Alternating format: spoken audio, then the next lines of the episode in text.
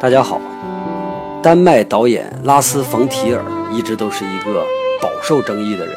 他拍的电影啊，有的人就特别喜欢，把冯导呢当神看；有的人呢就特别的不喜欢，把他当魔鬼。但是无论是哪种看法，但凡你看过他电影的人，一定会觉得这是一个变态导演。今天呢，我们就通过他的一部电影《狗镇》来看看他到底能给我们带来一个怎么样变态的世界。咱们先聊一下冯导吧，全名叫拉斯点儿冯点儿提尔，也可能会翻译成特里尔。中间这个冯字呢，这个姓啊，在德国属于贵族的姓，就跟意大利的德尔、法国的德、西班牙的唐是一样的，都是一个贵族家族的标签这个导演啊，一直宣称自己有德国血统，并且呢是一名纯粹的贵族。其实这个肯定不是真的啊，他根本就不姓冯。他是一个土生土长的哥本哈根人，这个事儿呢，完全是他自己编造出来的。这个“冯”字完全是他自己加到自己的名字里边，他就是想在别人面前显得高贵一点。他曾经呢，还自己吐槽过自己改名这件事儿，但是这个名一直沿用到今天。全世界的冯导的影迷都相信，即使他没有贵族血统，他也是电影界里边的贵族。《狗镇》这部电影呢，是导演美国三部曲里边的第一部。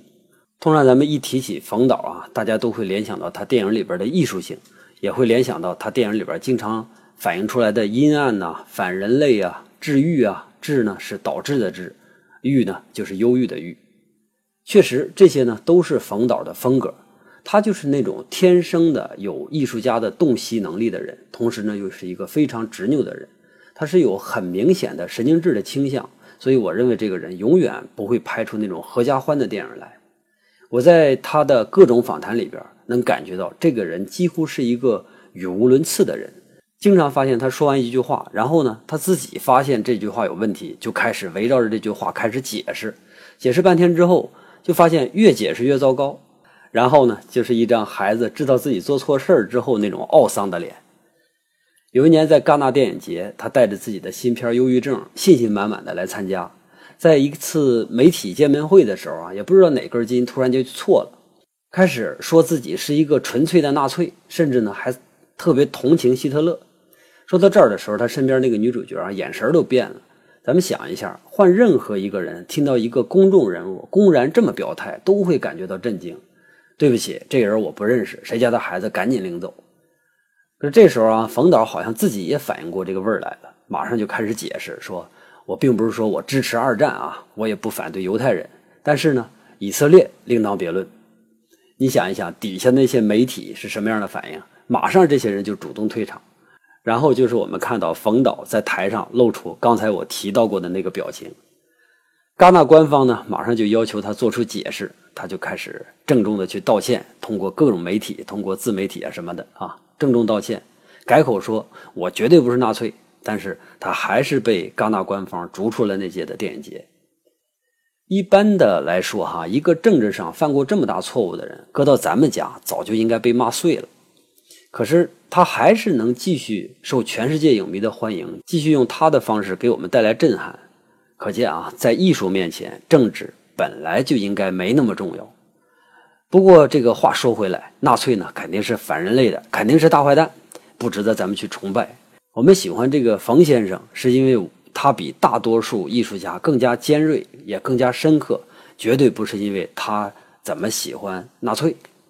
但是我看了他最新的两部电影，叫《女性隐者》，可能是因为我看的是删减版的原因吧。我觉得整部电影啊拍的都莫名其妙，就是那种为了黑暗而黑暗，为了色情而色情，为了这个冯字而冯。可能是真的是没有看到全本的原因，所以呢，呃，希望咱们有看过全本的朋友啊，留言给我，看看这种没删减的版本到底有多好。因为我是真的不希望冯导为了解释自己，非得编造出个什么东西来。关于冯导呢，就介绍这么多，接下来咱们就聊《狗镇》这部电影。导演说啊，这个故事发生在月球，幸亏他这么说，要不然。在地球上发生这样的事儿啊，所有看电影的人都会对人性产生怀疑。咱们都知道人之初性本善，可是到底在什么样的极端的情况下，人的恶才会表现的这么的赤裸呢？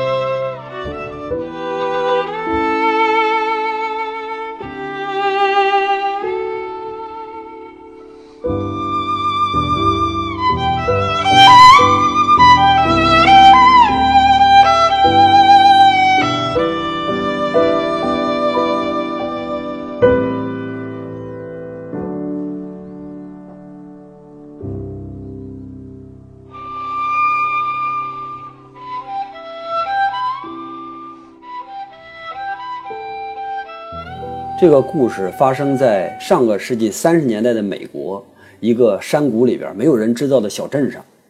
一开始的时候呢，小镇的居民啊过着那种诗意的田园生活。可能这时候有看过的朋友会反驳说：“这么一群不正常的人，哪儿就田园了，哪儿就诗意了？”我呢一直觉得，如果深挖的话，没有人是正常的，但是绝大多数人看起来都还比较正常。所以，我们对田园啊、诗情画意啊这些幻想呢，都是建立在我们相信表面的基础之上的。咱们呢就不较这个劲。如果咱们价值观不同呢？我也请求您省点力气，别打字骂我了。喜马拉雅本身是一个非常丰富的舞台，一定会有适合您口味的节目。咱们接着聊，这个小镇啊是一个很小的社会上的缩影。虽然只有十多个人啊，只有仓库那么大，所有的建筑啊、道路啊等等这种现实设施呢，又全部采用那种象征性的线来代替。人们呢都会被那些看不见的墙相互隔离。当我们推开假想的门啊，就可以走到一个假想的街道啊，路过那些假想的灌木丛，遇到一些真实的邻居。这种啊带着强烈的舞台色彩的布置啊，非常特别。咱们可以通过同一个镜头观察到本来应该被隔开的东西。现实生活中，墙这个东西啊，除了遮风挡雨以外，还扮演着更重要的角色。它让我们的生活有了私密性。如果没有墙，想一想，我们城市的生活是极其恐怖的。距我们三十公分之外，有两个完全陌生的人可能正在做爱；三米之外，有一对夫妻可能正在相互咒骂。我们头顶一米五的位置，可能正有一个孩子划破自己的手腕上的动脉。如果没有墙的话，文明的现代生活完全都是荒谬的。这个电影里边啊，几乎拆掉了所有的墙。这个设计呢，是冯提尔。最残忍的计划之一，让我们想啊，要远比让演员赤身裸体的去演要残酷得多。有一个镜头啊，是男配角强奸女主角的戏，整个镇子的所有人都在同一个画面里边，他们的眼睛被那些看不见的墙遮挡着，但是呢，我们观众是所有东西都可以看得到的。所以细想起来啊，墙这个东西又有什么意义呢？该发生的事儿都在发生着。不该发生的事儿也在发生着，阻断和遮挡终究是蒙蔽不了任何东西的。电影里边除了人以外，绝大多数的东西都是虚幻的。正是这种超现实的场景，让我们作为上帝视角，可以全盘的看清楚所有的人和事儿。如果真的有上帝的话，上帝每天都看着我们，他得承受多大的痛苦啊！小镇上有。睿智善良的老人，天真可爱的孩子，身残志坚的盲人，还有瘫痪的女孩，老光棍逃避城市的中年男人，还有追随他的爱人，还有那种制作纺织品的底层工人，有女佣，有弱智，有勤劳的待嫁女青年，还有我们的男主角，一个热爱思辨的哲学男青年。每一个角色都很特别，几乎是那种。刻意的差别化的安排，让这个小镇啊看起来特别像一个真实的世界。突然间几声枪响，在狗镇宁静的生活里边从来没有发生过的事儿发生了。一个陌生的女人走进来，这是女主角 Grace。汤姆就是我们刚才说的哲学男青年，发现了这个逃跑的女主角。这个像神仙一样的一个美丽的女性啊，穿着华贵的衣服来到他们的小镇。可能是因为太饿了的原因，他还偷拿了狗的食物。这只狗呢是地上画的粉笔画啊，假装是条狗。偷狗的食物是他来到小镇之后做的第一件，也是最后一件错误的事。男主人公呢把他接回自己的家，给了他真正的食物。在那种清晰的光线下，哲学青年爱上了这个陌生的女性，就像智慧一定会爱上美貌一样，汤姆呢一定会爱上 Grace。在这个陈旧的小镇里边，永远是那种死气沉沉的，永远是不求进取的。汤姆一直爱着自己的这个故乡，但是呢，他不爱故乡的现状。所以，这个城里来的姑娘一下就弥补了这个哲学青年对于美好的那种幻想里边所有的空白。对他来说，这个女孩呢，就是一个天赐的礼物。同时，还有一辆车也开到了小镇，车里下来的人呢，都拿着枪。他们问男主角有没有看到一个女的。男主角说没有，当然他一定会说没有。换成我，我也会说没有。我们都不可能在没有危险的情况下去出卖那么美好的一个礼物，对吧？坐在车后座上那个人呢，就给了他张名片，但是没露脸，跟他说：“如果你看到这个女人，请跟我联系，必有重谢。”我觉得汤姆啊，当时应该马上烧掉这张名片，来表达自己对 Grace 的那种忠心，也让自己确认一下这份爱慕，增加一下这份爱的重量。后来 Grace 还问到他说：“那张名片你还留着吗？”汤姆马上就翻脸了：“我怎么还我怎么可能还留着呢？我是爱你的呀！当时我就给烧掉了。”但是呢，非常非常操蛋的是，那张名片其实一直放在他的抽屉里。我一直认为爱情。就是烧掉名片那一瞬间的义无反顾，但是每个人呢都可能会给自己留一条后路，也包括在爱情面前。冯导呢就这么轻易的把理想给我们撕毁了，而且他要撕毁的还有更多。电影里边一直在描述 Grace 是一个非常危险的人物，当然你看有黑社会在追杀他，如果要收留 Grace 的话，那整个小镇可能都会同时陷入危险。但是她又是那么美丽的一个危险，不仅美丽，她还温柔，还高贵，还善良，甚至她还一切。反正这个女孩几乎就是代表着这个世界上所有的美好的东西，所以她从一开始就会感染到汤姆，然后呢又感染到整个小镇居民们。从一开始各怀鬼胎，到慢慢的放下心结，愿意接受、隐藏和保护 Grace，都是因为 Grace 自身的那种光芒。他走到每个家庭里边去帮助每一个人，他脱下自己昂贵的那个衣服，换上那种粗布，他那双细嫩的手呢，也在那种繁重的劳作里边逐渐的变得粗糙。他也愿意和那些原本孤僻的人谈话，帮助这些人敞开心扉。他还愿意给予一个猥琐的老光棍同等的尊重。慢慢的呢，他还成为了好多女性的闺蜜。在 Grace 刚到小镇的前两周啊。居民们就看到了 Grace 的那种友善，一个来自于大城市、有着高贵背景的女人，丝毫没有对这个穷乡僻壤露出什么嫌弃，也没有对这些奇葩的居民呢露出什么鄙视，还做了那么多正面的工作。居民们回报他的也只有是无限的善意，除了答应他留下以外，还愿意保护他，而且呢，还愿意。在自己本来就不太富裕的生活费里边拿出一点来给他作为劳动报酬，Grace 和居民们彼此相敬如宾，看起来一切都那么的美好。我们和陌生人在刚刚接触的时候，也会比较容易表现出自己美好的那一面，但是随着时间的推移啊，彼此可能会越来越熟悉，一些缺点呢也会自然而然的就呈现出来。如果缺点都在彼此的忍受范围之内的话，那可以继续当朋友。如果不能呢，那就敬而远之呗。我们可以这样，因为我们的世界足够大。Grace 不能，因为狗镇太小。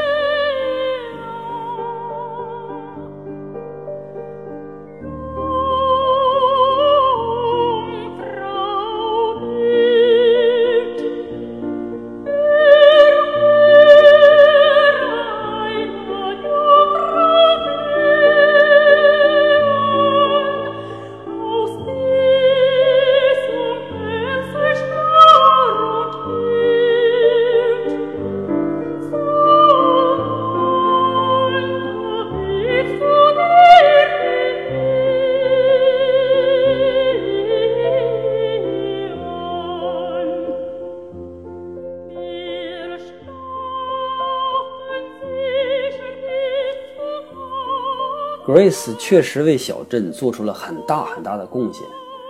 有一次呢，他和居民们举办国庆的聚餐，大家都开始敞开心扉，然后颂扬 Grace 对狗镇做出的这些贡献。每个人都会因为 Grace 变得更加的阳光。汤姆呢，也是第一次告诉 Grace 他爱她。当然，汤姆是一个腼腆的哲学青年，这个字儿呢是不那么容易说出来的，尤其是自己作为 Grace 的守护者。不应该有这种占人便宜的举动，这不够高雅。但是呢，Grace 也告诉汤姆，我也在爱着你。我看到这儿的时候啊，就特别的反感，因为我觉得 Grace 在说谎。虽然他留在镇上，大多数都是因为他自己的努力，是吧？但是和汤姆的支持呢，也有着很大的关系。如果不是汤姆的话，他可能来不及被大家认可，就已经被赶走了。汤姆一直是保护他，替他说话，他对汤姆的这种感激是可以的。但是他不应该去欺骗汤姆，因为我不相信 Grace 是他表现出来的那么好的一个人。在这个时间点啊，我还是对 Grace 抱着怀疑的态度。我觉得他应该有更深层的秘密。但是呢，天真的汤姆他不是这么想的，他相信了。这个理想主义处男呢，还幻想着一旦有时机成熟的时候，能够彻底的拥有这个女神。在这两个人互诉衷肠的时候呢，我能看见汤姆游离的眼神里边对 Grace 的那种渴望。他一直在东扯西扯，然后呢，偷偷的咽唾沫。那种紧张，那种躁动，是身体里边的荷尔蒙在作怪。诗和远方都挡不住最结实、最结实的情欲。所以，这个男孩的欲望呢，已经控制不住了。按照合理的发展，两个人应该很快就会发生关系。但是，这个关系呢，迟迟没有发生。Grace 一直在逃避他，即使他口口声声的说“我也爱你”，但是他也在说“现在还不是时候”。所以呢，我更加觉得 Grace 是在说谎，他在利用汤姆。美好的国庆聚餐被一个警察的到来给打破了。他来到狗镇，张贴了一张通缉海报，是 Grace 被通缉了。这是一个转折，或者说这是一个导火索。居民的心态开始发生了细微的变化。原来啊，他们只需要承受来自于黑社会的危险，现在呢，他们要继续窝藏 Grace 就已经是犯罪了。汤姆给 Grace 带来了一个好消息，一个坏消息。好消息呢是居民们愿意继续的保护他，坏消息呢是他们保护他的成本增加了，所以呢他们要要求更高的回报。那么 Grace 为大家工作的报酬呢就需要减半，同时呢工作时间也要增加。汤姆说：“这个呢你必须要理解大家。”Grace 说：“我理解，我太理解了，我真理解。但是你确定他们？”是真的愿意让我留下来吗？汤姆说：“我确定，太确定了。”那古瑞斯说：“好，天地合，什么山无棱，天地合，乃敢与君绝。那我都答应，只要大家不嫌弃我，什么事儿我都答应。”到这儿的时候啊，我更加觉得 Grace 背后有阴谋。但是这个时间点，电影已经过去了七十分钟，前七十分钟呢，可能有无数的观众已经关掉了视频，因为丝毫感觉不到这个电影到底在讲个什么东西。而且一看后边还有一百多分钟，我估计很少的观众会继续的对他抱有耐心。但是接下来的一百分钟呢，我们能亲眼看着一个好人被一条一条的撕碎，直到鲜血流光。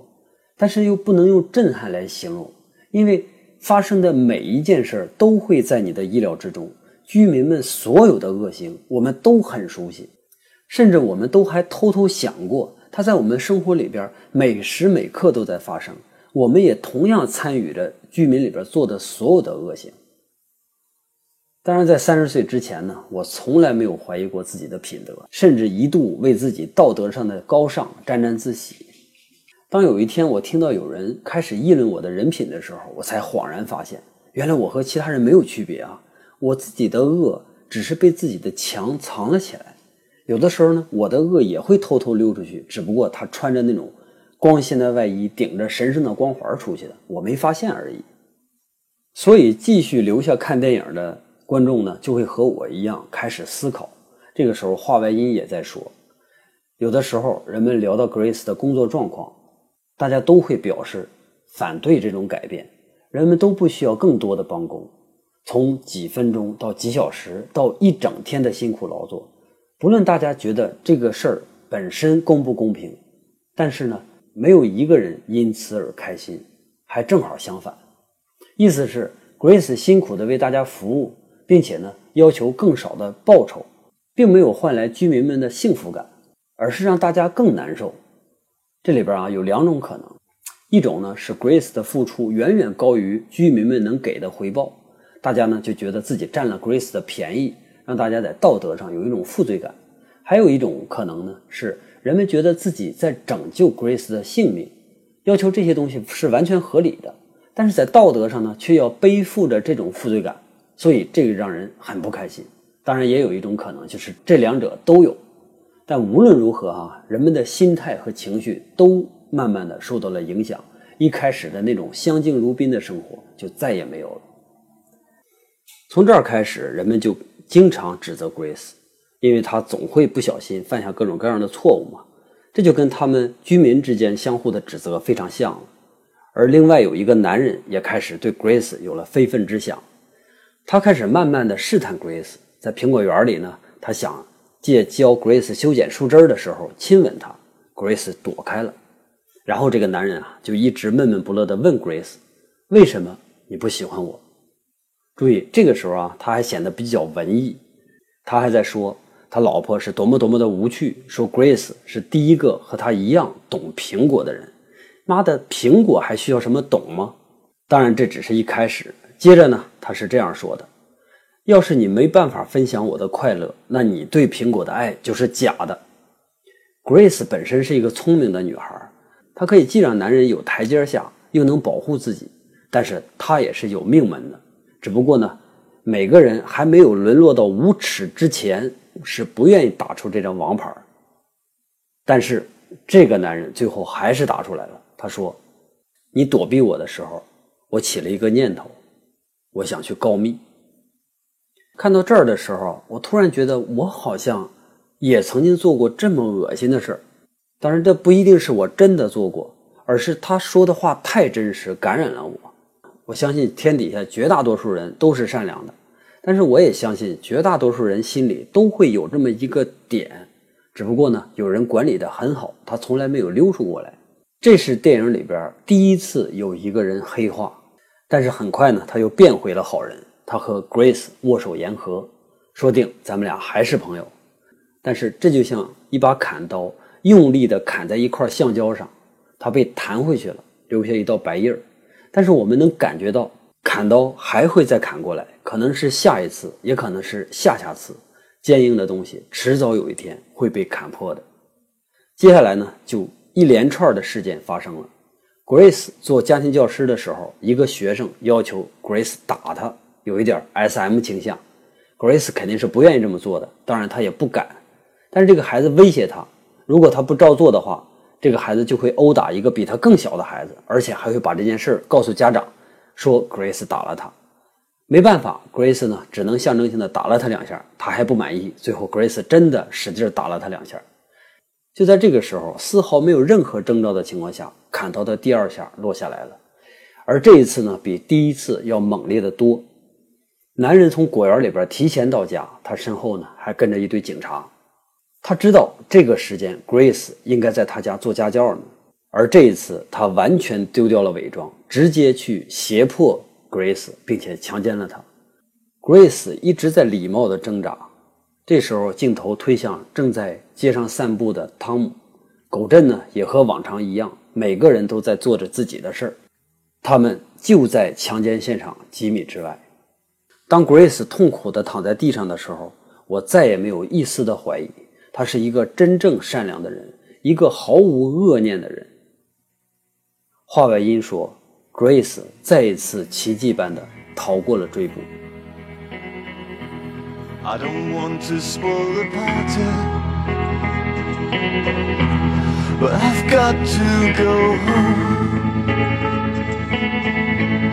If you want to if you want to sleep alone. Some were born to greatness,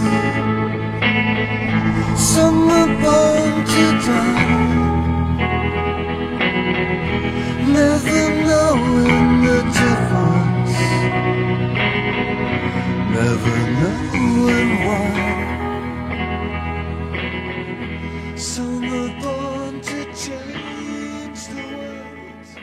Grace 呢，继续工作，继续在疲惫里边寻找真实。但是夏天的热浪不会放过任何一个没有遮挡的人。还记得那个 S.M 的男孩吗？他现在向他的母亲告了密。这个女人呢，是曾经拿 Grace 当过闺蜜的一个女人。她现在表示非常的失望，并且呢，不会再让她给孩子们继续当家教了。她的失望还让她说出了另外一句话，就是。有人看到清晨的汤姆从 Grace 的房间里边走了出来，每个人都知道 Grace 和汤姆他们两个相互爱慕，但是在这个年代偷情是耻辱的。Grace 现在不仅仅是虐待儿童，而且还成了一个荡妇。这个时候，剧情的发展呢，到了第一百分钟，那个苹果男人开始频繁的在果园里边强奸 Grace。曾经被 Grace 打开心扉的那个老瞎子呢，现在也开始把手放在了他的腿上。这一切都被汤姆看在眼里，但是他是一个哲学青年，他的热血全部都供给了智慧，所以他没有办法像我一样简单粗暴的去帮助 Grace，他只能陪着他痛苦，替他想该如何逃出这个地狱。这个地方，这个狗镇是曾经拯救过 Grace 的天堂。他现在只能是秘密的想，因为任何风吹草动都有可能被发现，然后被举报。至于 Grace 曾经在外面究竟犯了什么样的错误，现在已经没有人想知道了。但是 Grace 呢，自身并不想走。显然，他现在认为这儿的苦难和外边比起来要轻得多。Grace 努力工作的时候会挣到一些钱，虽然不是很多，但是很明显这是他在外边没有做到过的，所以他很看重自己的收获。他把全部的积蓄呢，都用来买一家店铺里边永远卖不出去的几个小泥人儿，一点一点的攒，一个一个的买。后来 Grace 的工作慢慢的就已经没有报酬了。这时候呢，汤姆呢大方的帮他买下了最后的两个。现在这些小泥人儿都摆在 Grace 的床头，这是他受的苦难和他的汗水的成果，甚至是这段时间他活着的证明。但是这个证明很快就要消失了。苹果男的那个老婆，也是那个 S.M 男孩的母亲，也是 Grace 的前闺蜜。一天晚上，在娘子军的陪同下来到 Grace 的床前，有人看到了果园里边发生的丑事。苹果男呢说 Grace 勾引了他。娘子军们控制了 Grace。苹果媳妇儿拿起床头的小泥人，这些小泥人第一次这么清楚地摆在镜头面前，制作的非常精细。形态各异，每一个都充满了纯真。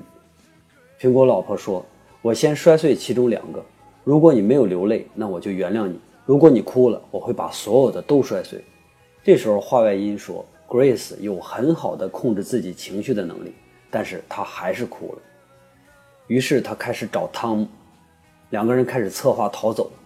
走出小镇唯一的途径就是猥琐单身男的汽车。这个肮脏的男人，他没有家庭。他靠运输镇里的物资赚钱，赚到钱之后呢，他会去找很低级的妓女来解决问题。这件事啊，全镇的人都知道，都认为这是耻辱。因为这个呢，他也特别自卑。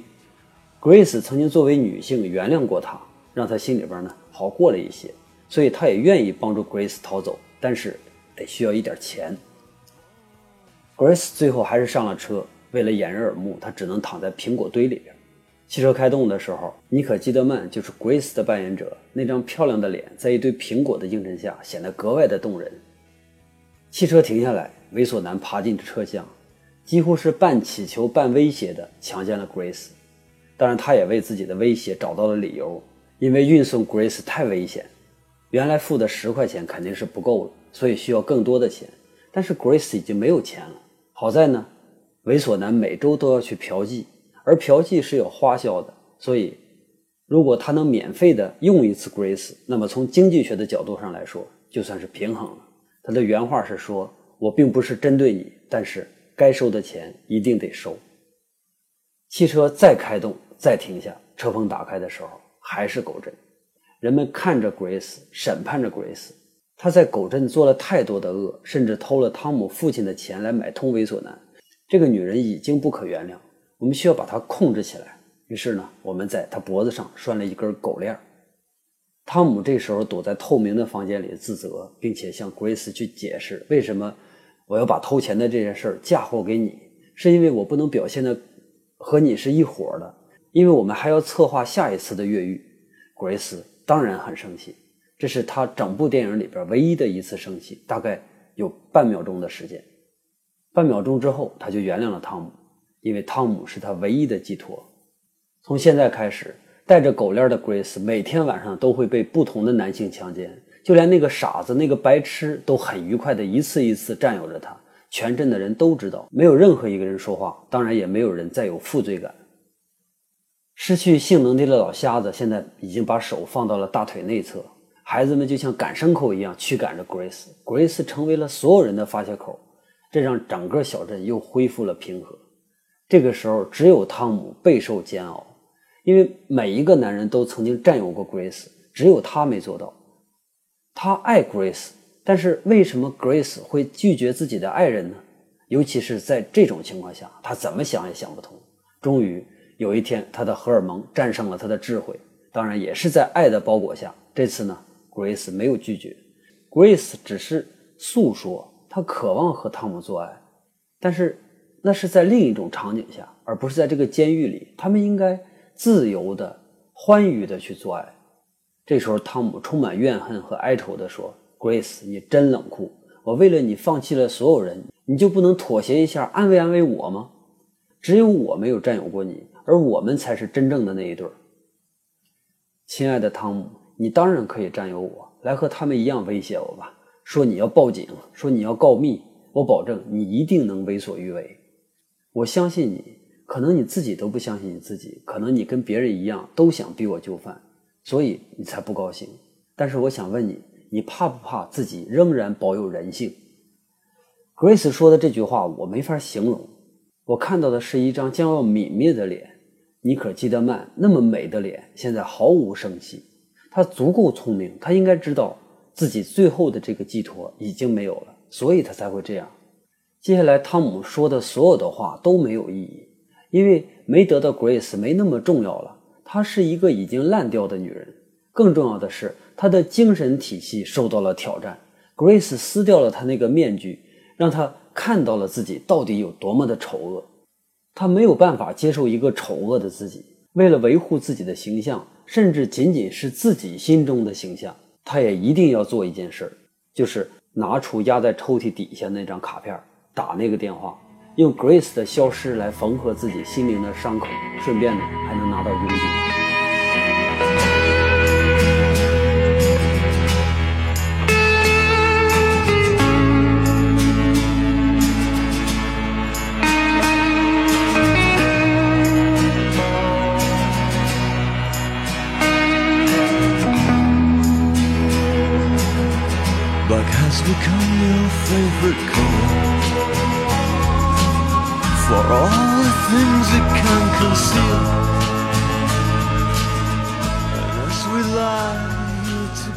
第二天，Grace 醒来的时候，狗镇再一次发生了变化。没有人催他工作了，也没有人再给他脸色看了。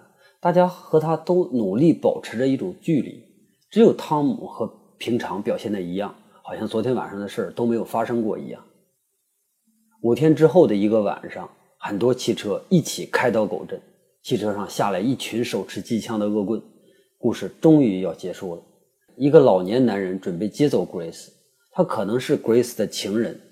如果他是 Grace 的情人的话，那等待 Grace 的应该是更痛苦的生活。但我实在想不出来比狗镇更地狱的还有哪儿。所以这个男人不是他的情人，而是他的父亲。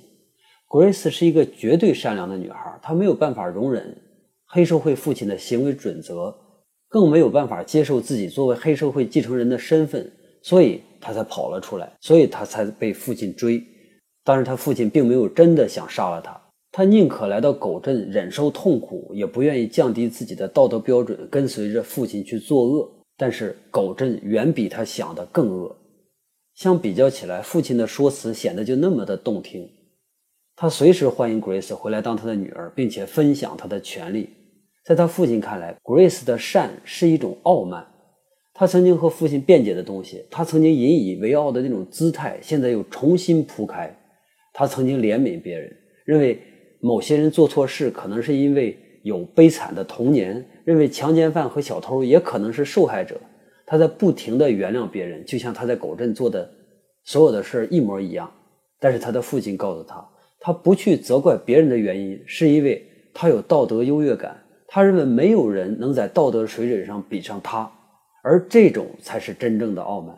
这种傲慢让本来不应该被原谅的人被原谅，让本来应该被惩罚的人逃脱惩罚。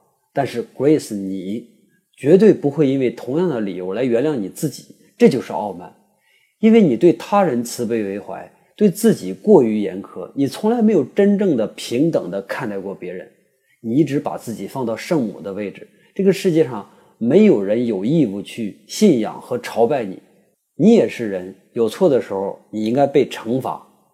他们也是人，他们也必须得到自己应该有的惩罚。每一个人都得为自己的行为去负责任，但是你都不给他们负责任的机会，这才是真正的极端的傲慢。Grace 为小镇上的人最后一句解释的话是：“这里的人即使环境再恶劣，也都还在努力。”然后他父亲马上就反问他：“他们真的够努力吗？”Grace 重新看小镇上的人。他们躲在看不见的窗户后边，一张一张的紧张的、恐惧的脸。他特别过意不去，因为他给大家带来的恐惧。他在想，如果自己也是原住民，有另外一个自己进来的时候，自己好像应该表现的也差不多。我也想过，如果我是原住民的话，我会怎么样？最终我发现，我会是这里边每一个男人。我们都会反思，如果我们自己犯下这样的错，应不应该被原谅？Grace 在这个时候终于做出了选择。他选择给这些人负责的机会。伊可基德曼在这个电影里边演的非常的好，他的眼神在第一百六十三分钟的时候终于发生了变化，和原来那种纯洁的就像微风一样的那个 Grace 完全是两个人。他现在变成了一个拷问者，一个审判者，一个公正的镜子。他父亲提议把那只狗杀了，然后把它钉到墙上，让人们引以为戒。Grace 认为这样只能让这些人害怕。不能真正的让他们变好。事实上，他也根本就想不出能让这些人变好的一个办法。唯一公平的就是让这个丑陋的镇子彻底的消失。黑帮的打手们开始到处浇汽油、放火。Grace 嘱咐手下到苹果男的家里去，跟他的老婆说：“我从现在开始杀你的孩子。我先杀一个，如果你忍住不哭，我就会放了其他的孩子。”然后呢，他拿起枪，亲手杀了汤姆，没有一丁点的迟疑。这就是《狗镇》这部电影，一百七十七分钟，电影结束，由拉斯冯提尔编剧，拉斯冯提尔导演，尼可基德曼、保罗贝坦尼以及斯特兰斯卡斯加德主演。这部电影的拍摄过程也是一部黑色电影，演员们在不清楚具体情节的情况下接受了这个电影的片约，他们从世界各地飞到了瑞典。是因为冯导演本身害怕坐飞机，所以他大多数的电影都是在瑞典和丹麦拍的。在一个巨大的影棚里边，这些演员接受导演的摧残，甚至一度有几名演员和导演还起了争执，至于导演的态度，因为他们在演出的过程中好像是真的经历了这场劫难一样。这部电影的拍摄手法特别像舞台剧。第一个，舞台上没有后勤团队，电影里边极少需要化妆，灯光呢也只有一个人远远的在小山后边控制，这个人同时还是场务，负责一切琐碎的事儿。然后大多数的工作都是由导演一个人在做，每一个镜头都是由他自己拍摄的。整个舞台呢，好像只有演员们和一个记录者。这个记录者随时随地都在背着摄像机。他要求只要是工作时间，每个演员必须要从事角色应该做的事儿，即使是没有这个角色镜头的时候也一样。因为片场没有真正的墙，镜头随时都有可能扫过其他人。这就让演员们很难分出戏内戏外。长达六个礼拜的时间里边，演员们一直沉浸在角色里，眼睁睁地看着这么丑恶的事儿就发生在自己的身边，很少有人还能保持冷静。即使这些老演员也不能例外。其中正面镜头最少的一位男性演员，他几乎没有台词。在拍摄完之后，他没和任何一个人打招呼，直接去了机场回家。然后有一名女性的老演员宣称。他绝对不会再和这个导演有第二次合作。尼可啊，就尼可基德曼，虽然没有那么的明显，但是他还是表露出对这次拍摄的厌恶，因为他对导演对性的态度非常不认同。有一个例外就是斯特兰，他一直是冯导的主要合作演员。后来的《女性隐者》，他也扮演了一个类似的角色。除了他的职业精神以外，我特别佩服他。尼采说：“当你盯着深渊，深渊也在盯着你。”当一个人一直处于这么黑暗的状态，真的很难不被腐化。我们只能祝福斯特兰先生。今天的节目很长，可能是过长了。我只是希望听我们节目的听众呢，能从中感受到一点东西。我们对善恶的理解，有的时候确实有那么一点简单。以我为例吧，我曾经就是 Grace，也曾经是汤姆，也曾经是其他人。有的时候会站在高处，有的时候呢会跌在低谷。我们从小就会被教育要做一个好人，但是没有人告诉我们好人的底线到底是什么。最后，一群一群的烂好人，在经历了各种摧残之后堕落，变成自己的对立面。当然这不是我们的原因，但是我们必须得为这个真相去负责。讲这期的内容主要是为我自己的经历去负责，同时告诫那些还没有成型的好人们，看着自己的原则，好人对世界是有害的。我的节目现在已经分成了两份电影节目呢会在每周六更新，如果当时没更新呢，也肯定会补上的。美术史节目呢会不定期的更新，欢迎大家捧场和转发。我想成为网红的这个梦就靠大家了。好，这期就这样，再见。